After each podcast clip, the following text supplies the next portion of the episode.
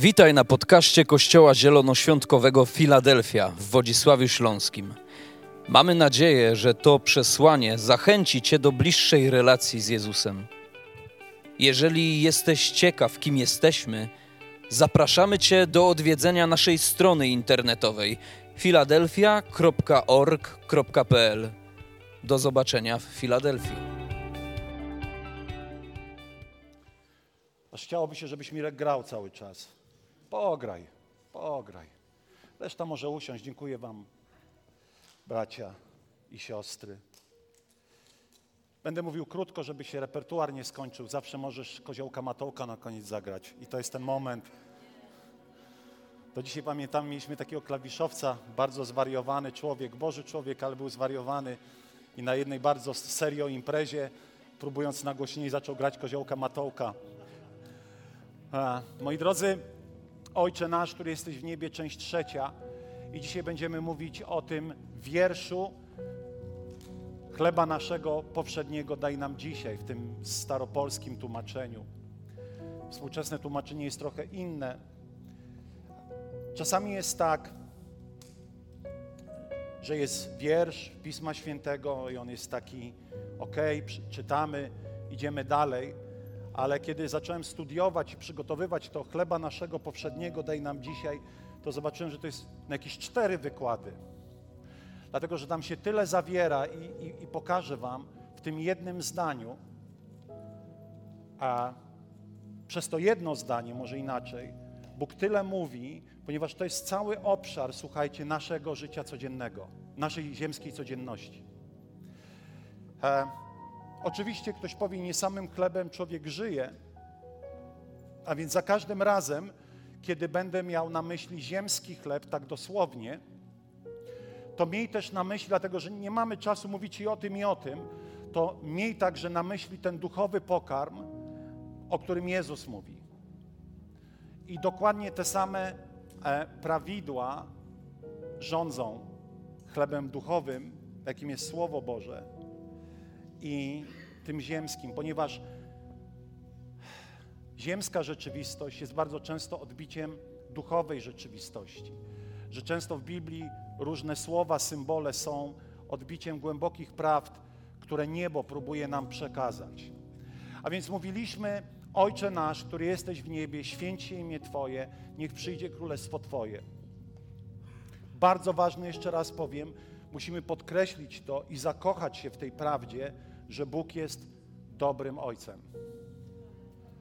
Jeśli to nie kliknie w tobie, to będziesz ciągle potykał się o to, że Bóg jest surowym Ojcem. Ja nie wiem skąd ten pomysł w Biblii na to, że Bóg jest surowym Ojcem, surowym Bogiem. O tak, On jest sprawiedliwy, ale jeszcze raz powiem, cała Jego sprawiedliwość albo cały Jego sąd został raz na zawsze umieszczony w Jezusie Chrystusie i dzisiaj Biblia mówi, że jest czas Bożej miłości, Boże, Bożej łaski i objawienia Bożej dobroci. Bożego serca względem Ciebie i względem mnie. I dzisiaj będziemy mówić o tym w tym nowym tłumaczeniu w Łukasza w 11 rozdziale, czwartym wierszu. Otwórzcie, jeśli macie Biblię. Ja świadomie poczekam, żebyście otworzyli. Kto nie ma tysiąc złotych na budowę, ale by dobrze szybko kasa szła na zbiórkę. Wow! Nie liczy się w telefonie. E, dobrze, kochani. Łukasza, 11 rozdział, od czwartego wiersza, ale dzisiaj. Nie, co ja tu. Nie. Coś pomyliłem, przepraszam. Coś pomyliłem. Co jest Łukasza w czwartym rozdziale? Nawet nie wiecie. Modlitwa pańska? Nie, coś innego jest chyba. Dobra, nie będę się pognębiał. Przeczytam wam. Prosimy Ciebie, daj nam dzisiaj naszego powszedniego chleba. Zanim dochodzimy do tego miejsca, to jakbyśmy sprawdzili, jest napisane: Ojcze nasz, który jesteś w niebie, niech się święci, niech świętość otacza Twe imię i niech Twe królestwo nastanie. Ja wierzę osobiście, że ta kolejność ma sens. Dlatego, że po pierwsze Bóg, widzicie to? Ktoś kiedyś powiedział, jeden z ojców Kościoła, jeśli Bóg jest na pierwszym miejscu, to wszystko jest na innym miejscu. Kiedy Bóg jest na pierwszym miejscu, to wszystko inne układa się właściwie. I to jest taki banał, ale w kontekście codzienności nie zawsze tak jest i my wiemy o tym. Dlatego, że Bóg na pierwszym miejscu manifestuje się poprzez to, że ja chętny jestem być posłuszny Bogu, nawet za cenę swojej osobistej ofiary. A więc Ojcze nasz, który jesteś w niebie, Bóg jest na pierwszym miejscu, ale jaki jest ten Bóg? Jest dobrym Ojcem.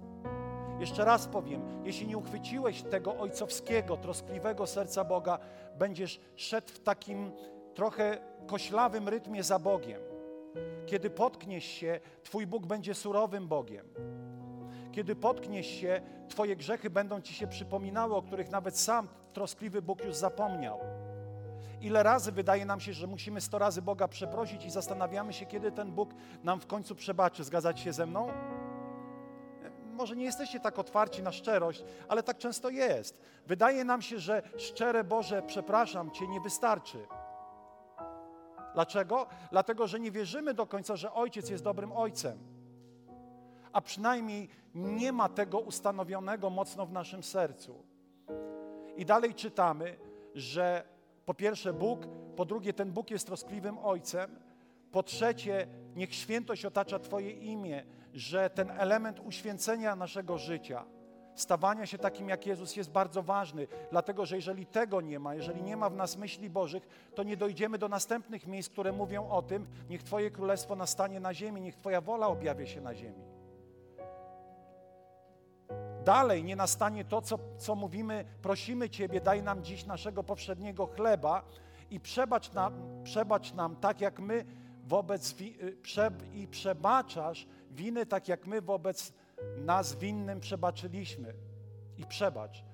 A, a więc zobaczcie, jeśli w moim życiu nie nastaje myślenie Chrystusowe, życie nie nabiera tego piękna Bożego, to nie jestem w stanie zrozumieć, na czym polega chleba codziennego, a już nie mówię o przebaczaniu. Jesteście ze mną? Dlatego, że kluczem jest serce.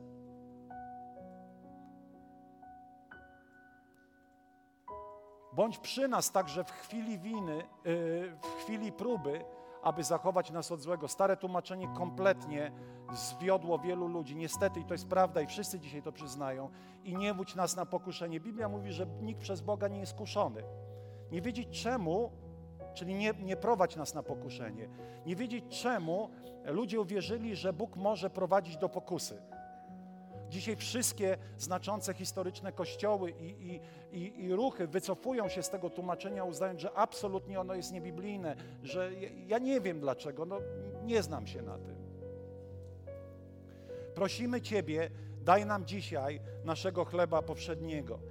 Ale jeszcze raz, po pierwsze królestwo. Ten werset zadziała, chleba naszego powszedniego daj nam dzisiaj, jeśli będziesz tym, który żyje według słów Jezusa, Królestwa Bożego szukajcie wpierw. Czyli koncentrujcie się na tym, co jest absolutnie najważniejsze, czyli na Bogu i na tym, co dla Boga jest najważniejsze. Bądźcie poszukiwaczami Królestwa, czyli szukajcie więcej Boga w swoim życiu. Nie żyj tym tylko, że nie wiem, jest, twoja wiara jest na tym poziomie od 20 lat i, i, i 30 i się kreujesz na takiego stałego wierze. To jest słabe. Twoja wiara dzisiaj powinna być większa niż wczoraj. Tak, są zachwiania wiary, ale generalnie powinno być ciągle do góry, dlatego że Biblia mówi, że objawienie, że wzrost jest progres, że w, że w naszym życiu ma panować wzrost, który jest tendencją do góry. A więc będę poszukiwał królestwa. Będę koncentrował się na tym, aby królestwo było ustanowione, aby ono dominowało w moim życiu i w moim świecie, który mnie otacza. Królestwo Boże nie ma żadnych braków. Zgadzacie się ze mną? Ja zadałem sobie ten trud wczoraj. Przeanalizowałem objawienie Jana pod kątem, co Jan widział w niebie. Nie ma tam zbyt wielu rzeczy na temat zewnętrzności królestwa, ale są. Na temat nieba, tego jak ono wygląda. Są tam domy ze złota. Więc jak nie lubisz, jak gardzisz złotem na ziemi, to będziesz źle się czuł w niebie, bo tam jest wszystko ze złota. W tym sensie gardzisz, że pomijasz ten praktyczny aspekt codzienności. Ja zaraz to rozwinę, nie panikujcie. Tam są drogocenne kamienie. Wymienionych jest przynajmniej ponad 20 różnych drogocennych kamieni. Ale jest jedno, co mnie bardzo dotknęło. Jest jeden wiersz, który mówi o tym, że ci, którzy przyszli do Królestwa Bożego z wielkiego ucisku, już nie będą łaknąć. Czyli nie będą doświadczali tego, co, co moglibyśmy nazwać jakimś głodem, jakąś potrzebą, ponieważ wszystko będzie na full service. I teraz moje, moje rozumienie jest proste, dlatego że to musi być proste, ponieważ jeżeli nie będzie proste, to tacy prości ludzie jak ja nie mogliby tu stać. Nie jestem prostakiem, ale jestem prosty w myśleniu i mówię tak. Skoro bądź wola Twoja w niebie, jak i na ziemi, skoro daj nam chleba naszego powszedniego, to znaczy, że Bóg daje nam możliwości, abyśmy wiedli tutaj na ziemi życie w obfitości. To nie znaczy, że nie będzie momentów trudnych, one są. Dlatego, że wiemy, że przeciwnik przychodzi kraść, wytracać i zarzynać. I między innymi także chciałby kraść Twoje plony. Wiecie, to są wszystko alegorie, nie znaczy, że masz być rolnikiem. On będzie straszył Ci, że zabierze Ci Twoje plony. I Biblia mówi o tym, jak ochraniać nasze plony. Może dzisiaj o tym nie powiemy do końca, ale są pewne prawidła i te prawidła są dla nas. A więc wierzę, bądź wola Twoja w niebie, tak i na ziemi. Kościół ma autorytet i moc, aby miejsce, w którym jest, zmieniał na miejsce Bożej obfitości, a na pewno, że nie zabraknie chleba codziennego.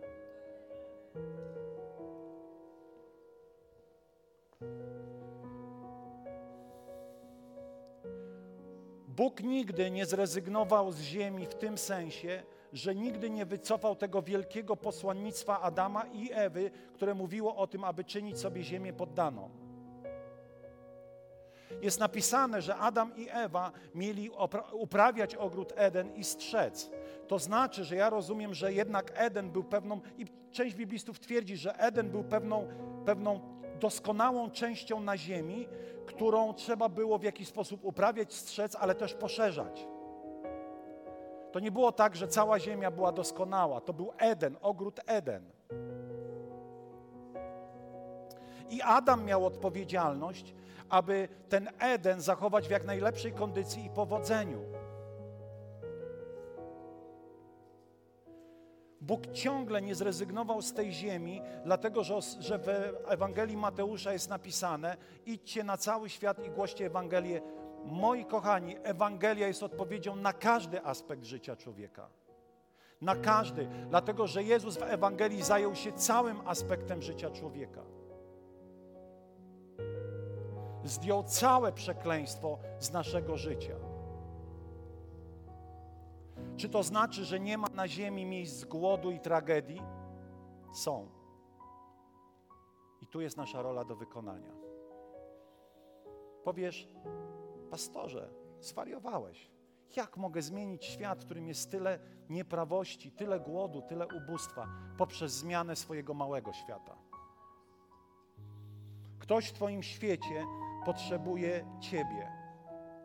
Ktoś w Twoim świecie potrzebuje, abyś Ty sprowadził swoim życiem i modlitwą, albo swoją modlitwą i swoim postępowaniem Królestwo Boże do swojego świata i więzi, które posiadasz.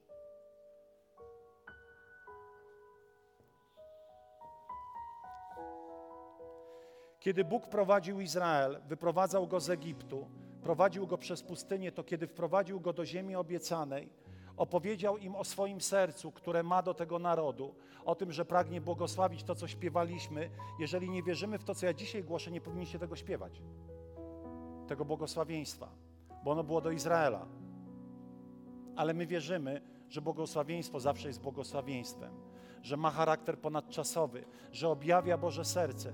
I Bóg zapewniał o tym, że ma dobre myśli, dobre myśli o powodzeniu Izraela i kiedy mówił im o wejściu do Izraela, to powiedział im, jak tam mogą doświadczać powodzenia. Do, e, kiedy mówił Izraelowi o wejściu do ziemi obiecanej, to przekazał im wszystkie prawidła, jak doświadczyć chleba codziennego w obfitości w tej ziemi obiecanej. I Bóg dokładnie mówi to nas, do nas także to dzisiaj. Obfitość chleba codziennego nie jest uzależniona od miejsca geograficznego, wieście mi. Może Mercedes jest ograniczony. Trudno mi wyobrazić, żeby na Saharze wszyscy jeździli Mercedesami. Myślę, że tego Jezus nigdy nie nauczał. Ale wierzę, że pewna harmonia w życiu doczesnym jest Bożą wolą. Pewien ład, pokój. Jesteście ze mną? A więc tato się troszczy.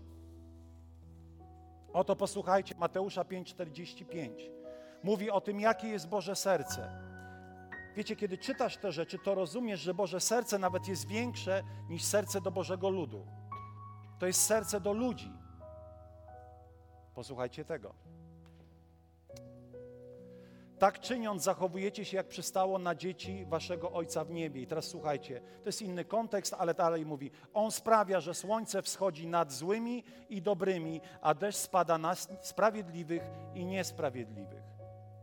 Boża dobroć jest tak wielka, że Bóg swojej dobroci nawet błogosławi sprawiedliwych i niesprawiedliwych. Boże serce, aby świat nie doświadczał głodu i cierpienia, ubóstwa, jest nadsprawiedliwym i na niespra niesprawiedliwym. Rolnik niewierzący potrzebuje deszczu, zgadzacie się ze mną? I Bóg ten deszcz daje. Nie jest wredny, który mówi: O, mam ich gdzieś. Nie pobłogosławi im.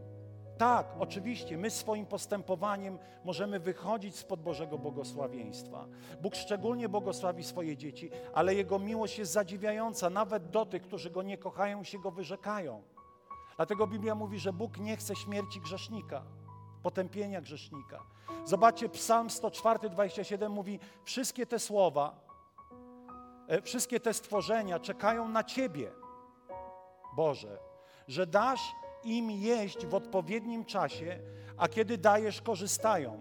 Gdy otwierasz swą dłoń, nasycają się dobrem. Takie jest Boże serce. Twój tato troszczy się o ciebie i nawet chce troszczyć się o ludzi, którzy ewidentnie zaprzeczają temu, że on istnieje. Troskliwy, dobry, ciepły tato. Przypomina mi się historia mojej mamy która była kierowniczką restauracji w Marklowicach, dawnej dzielnicy Wodzisławia. Restauracja nazywała się Balkonowa, miała taki długi balkon. Do dzisiaj budynek stoi. I wiecie, jako mały chłopiec jeździłem często do niej autobusem. Numer chyba 413. I przyjeżdżałem do niej i była taka pani kucharka, kierowniczka kuchni, kiedy przychodziłem, zawsze było przygotowane i ja do dzisiaj mam fioła na punkcie takiego dania. Kotlet schabowy, ziemniaki, co ja w ogóle gadam do was? I ogórki konserwowe. W latach 80.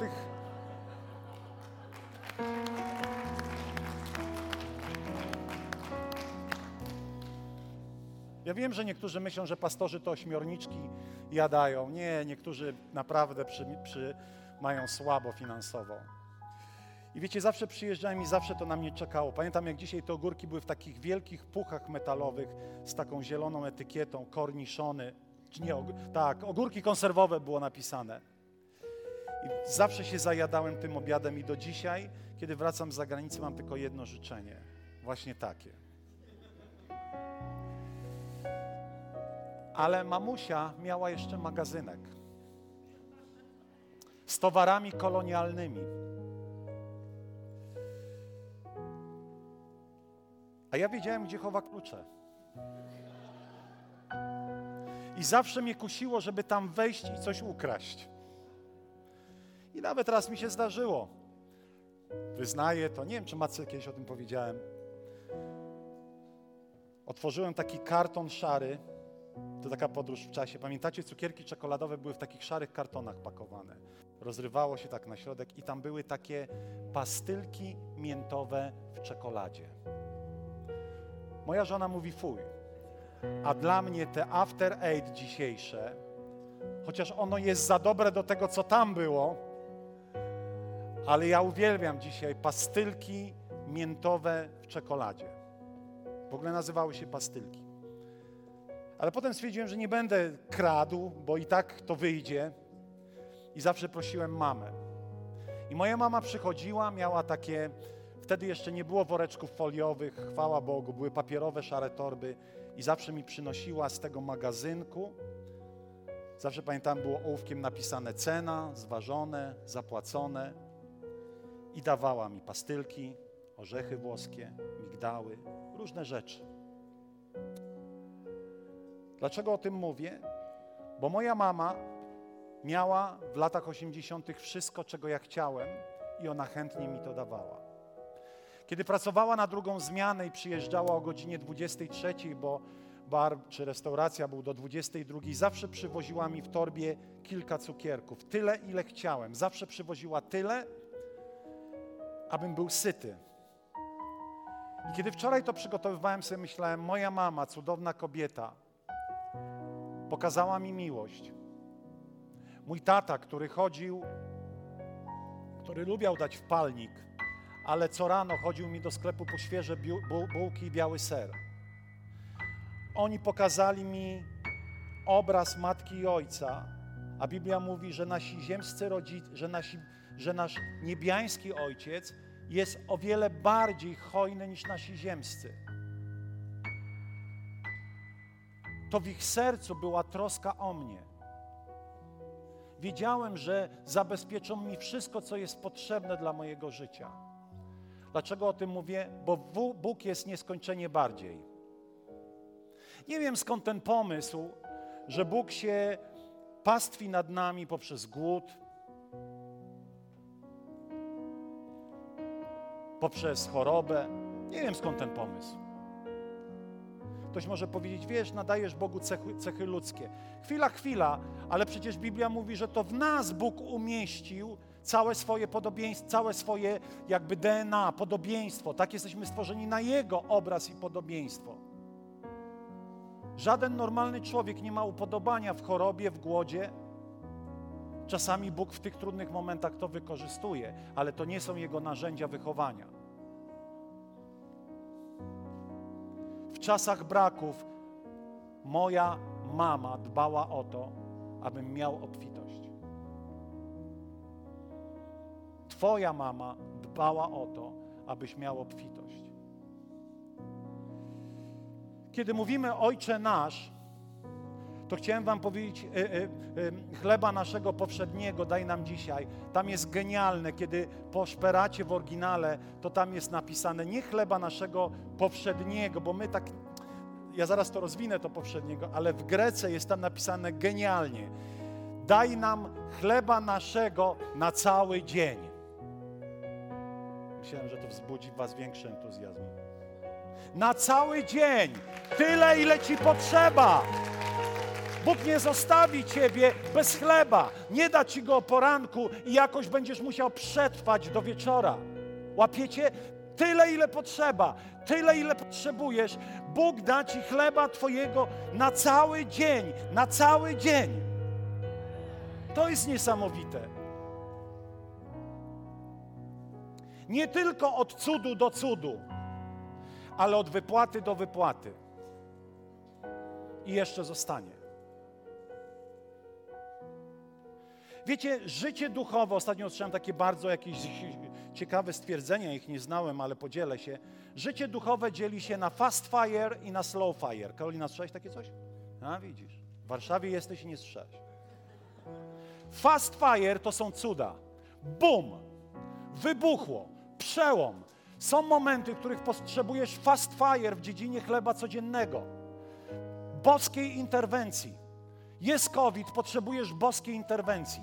Ale pewnego dnia COVID się skończy i będziesz potrzebował slow fire, czyli tego codziennego chleba naszego.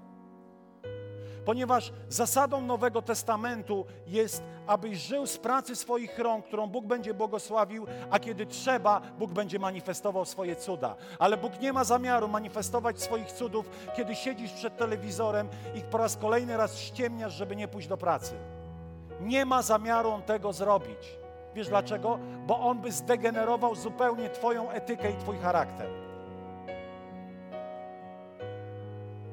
Jesteś tam dzisiaj przy 5% bezrobocia tylko z własnego wyboru. Koniec, kropka. To jest Twój wybór. A więc Bóg działa przez fast fire. Na pustyni działał przez fast fire, od cudu do cudu, ale kiedy weszli do ziemi obiecanej, Bóg przekazał im prawidła i ta codzienność miała być e, w dziedzinie zaopatrzenia kreowana przez pracę ich rąk i mądre prawa powodzenia.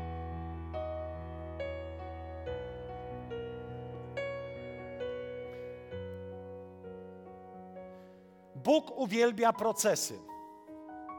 W ogóle życie jest procesem.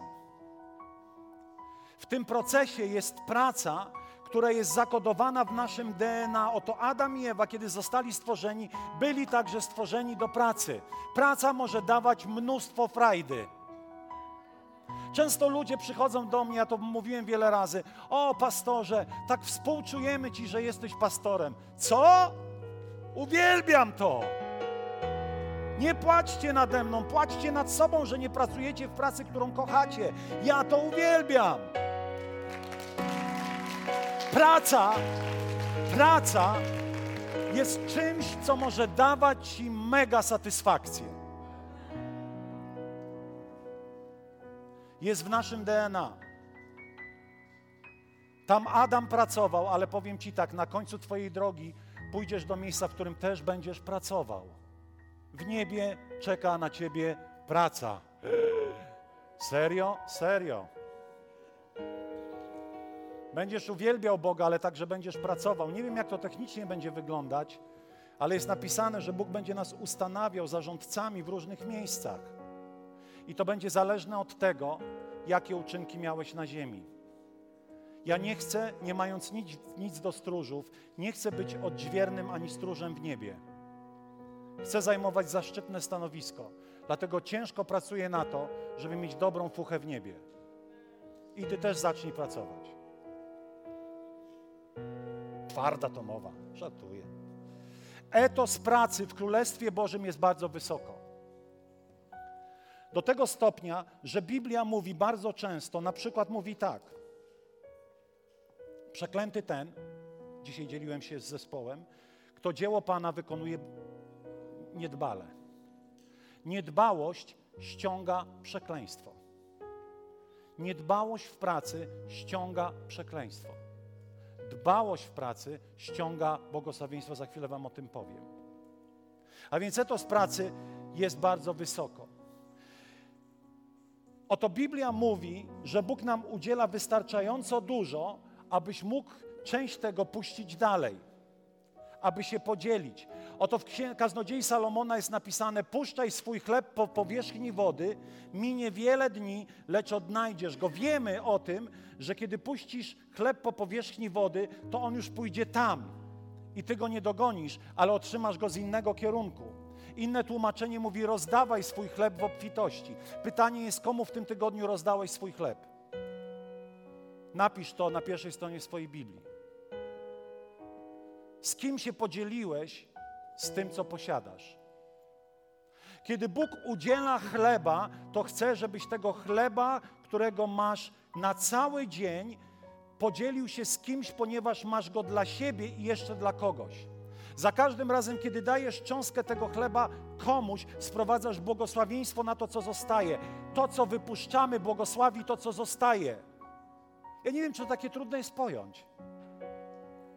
Ale mózg związany materializmem nigdy nie wypuści tej cząstki, którą Bóg mówi: rozdawaj swój chleb w obfitości. Jakie to jest słabe, kiedy chrześcijanie tak słabo ufają Bożemu Słowu. Pewnego dnia każdy nas będzie stawał przed dylematami, co z tym zrobić, co mam. Ściąganie Królestwa Bożego na ziemię to jest także rozdawanie swojego chleba w obfitości innym, innym ludziom, innym potrzebom.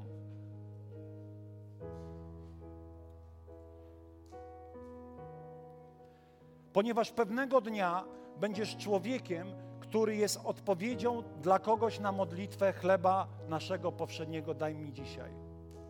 Wiesz dlaczego?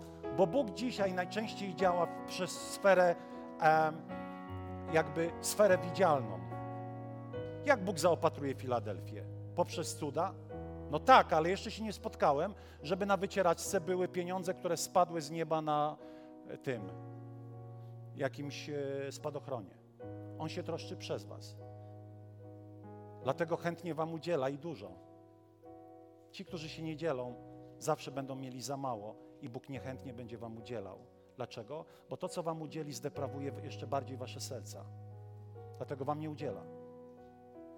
Ale jeśli nie pokładasz nadziei w bogactwie, a w Bogu, Bóg będzie chętnie udzielał, ponieważ wie, że Twoje serce jest gotowe, aby rozdawać swój chleb obfitości. Amen.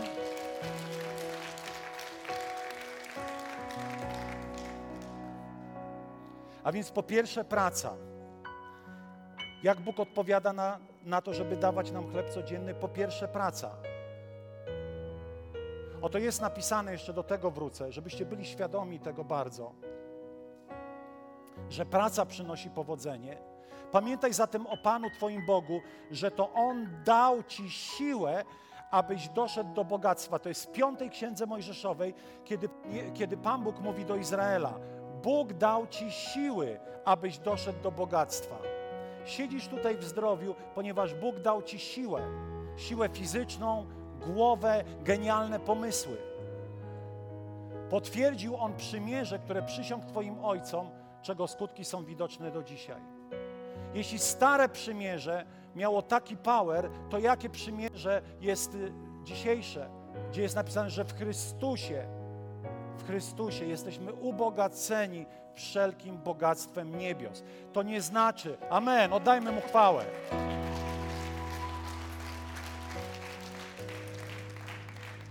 Tak, były przegięcia w nauczaniu na temat finansów. Odcinamy się od jakiegoś skrajnego prosperity, podkreślania chciwości, podkreślania modlitwy, która jest wynikiem chciwości i pożądania. Odcinamy się od tego. Bóg chce Ci błogosławić, abyś był błogosławieństwem dla innych i ciche, swobodne życie wiódł. Dalej jest napisane, w Psalmie 127, jeśli Pan nie zbuduje domu, słuchajcie tego, bud, jeśli Pan domu nie zbuduje, budowniczy trudzą się na darmo. Kiedy Pan buduje dom? Kiedy jest na pierwszym miejscu.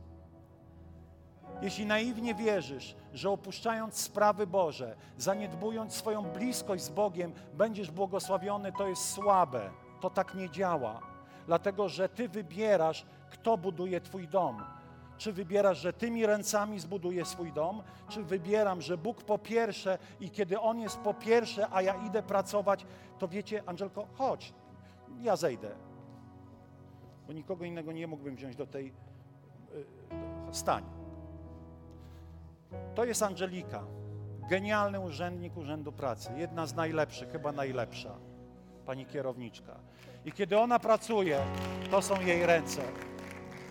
Kiedy ona pracuje i pokłada swoją nadzieję w Bogu, to ona pracuje, ale do tych rąk dołączają Boże ręce. Zawsze. Kiedy królestwo jest na pierwszym, to Biblia mówi, że wtedy Bóg nawet w śnie obdarza umiłowanego. Amen. Dziękuję Ci.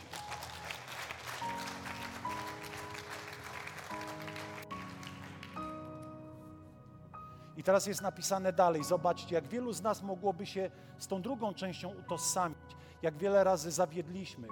Jeśli Pan nie ustrzeże miasta, stróż czuwa niepotrzebnie. Przypomina mi się historię jednego brata, który pojechał do Ameryki, kupił sobie poloneza za, za dolary i co wieczór pilnował tego poloneza, żeby mu nie ukradli. To było w latach 80. Wiecie, co się stało? Ukradli. Ukradli, bo polonez stał się jego Bogiem. Wy, którzy wstajecie przed świtem, trudzicie się, mimo że zapad zmierzch i spożywacie ciężko zapracowany chleb. Na nic wam to. Jezu, jakie słowa trudne, dlaczego tak? A tam jest napisane, tego, który kocha, on obdarza snem. Ale inne tłumaczenie mówi, nawet w śnie obdarza umiłowanego. Bo królestwo najpierw, królestwo najpierw. Szukam najpierw Królestwa Bożego. Żyję tak, jak Bóg chce, abym żył, ponieważ w tym życiu są prawidła powodzenia.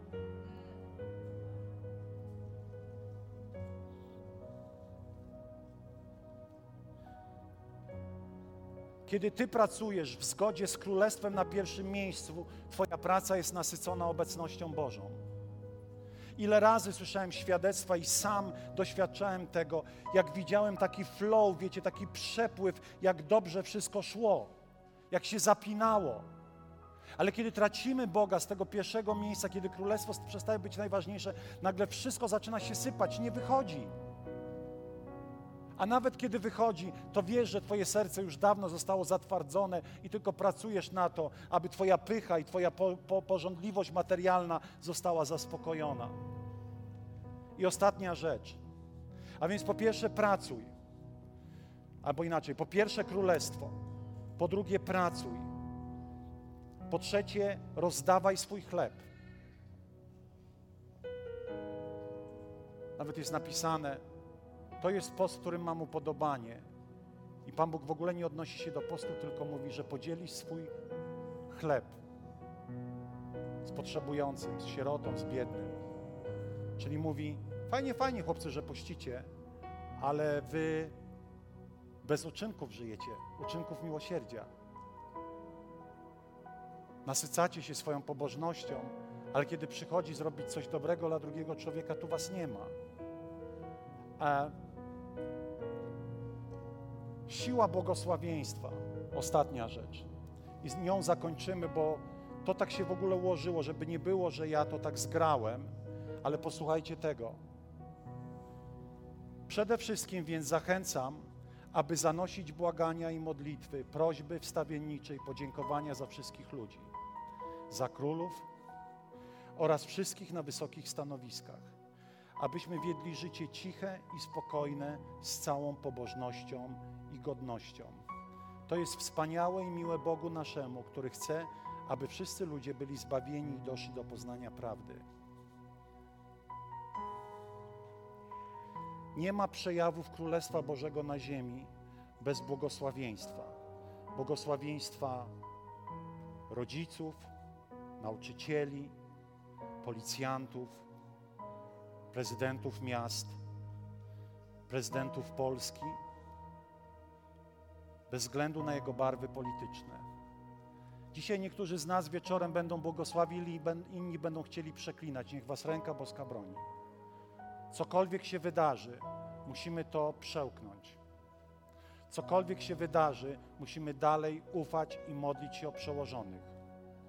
Cokolwiek się wydarzy, dla jednych zwycięstwo, dla innych przegrana, musimy dalej stać i wierzyć, że Bóg chce, żebyśmy błogosławili.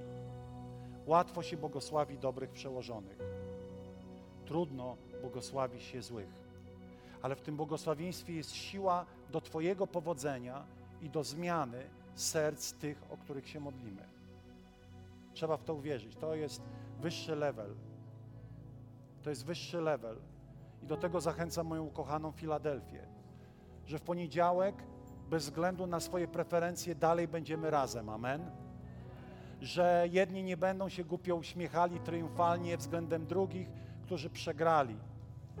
Bo mam świadomość tego, że nie jesteśmy jednolici politycznie i dobrze. I dobrze. Każdy ma prawo mieć swoje poglądy. Nikt mnie nie pytał o moje poglądy, więc nigdy nie odpowiadałem. Ale na pewno nie wypowiadałbym ich z tego miejsca, wiecie dlaczego? Żeby nie wzmacniać in, innych, a innych osłabiać. Bo choć mógłbym nawet mieć jakąś rację, to ci drudzy czuliby się w jakiś sposób pokonani. Ale to nie znaczy, że los tego narodu jest mi obcy. Tylko dlatego, że, za, że stoję po środku, nie znaczy, że nie mam poglądów. Ale zrozumiałem pewnego dnia, że choć czasami czuję się poirytowany, oszukany i zdradzony, to przeklinanie nie jest żadną drogą. Ponieważ chcę ciche i spokojne życie wieść. Nie chcę mieć tylko fast fire od cudu do cudu. To nie jest metoda Nowego Testamentu. Cuda są boską interwencją tam, gdzie przeciwnik chce uderzyć w nasze finanse. To tam wtedy jest miejsce na cud. Ale my dzisiaj jesteśmy w Nowym Testamencie powołani do tego slow fire, aby codzienną pracą zdobywać środki materialne, żyć w szalom, czyli w harmonii w dziedzinie finansów także, ponieważ wiecie, że jak tu nie ma szalom, to tu nie ma szalom. Jak nie poukładamy sobie dziedziny finansów, 60% rozwodów nie jest z powodu zdrady, ale z powodu finansów, ponieważ nie ma szalomu. A więc tu się zaczyna moje szalom, kiedy mój umysł jest przemieniony na Boże Słowo, dostaję szalom w pracy i moje błogosławieństwo umacnia moje szalom w głowie. Kończymy, bo dzieci już się niecierpliwią. Jest ok, jest ok. Powstańmy. W końcu ktoś tu powiedział: kończ, pastorze. Gosia chciała podziękować swojemu Bogu za to, że zawsze jest ze mną i mnie chroni. Po potrąceniu samochodu, Gosia, gdzie Gosia? Ciebie potrąciło auto? Wow. Wyszłam z drobnymi urazami. Chwała Jezusowi. No nie widać po tobie.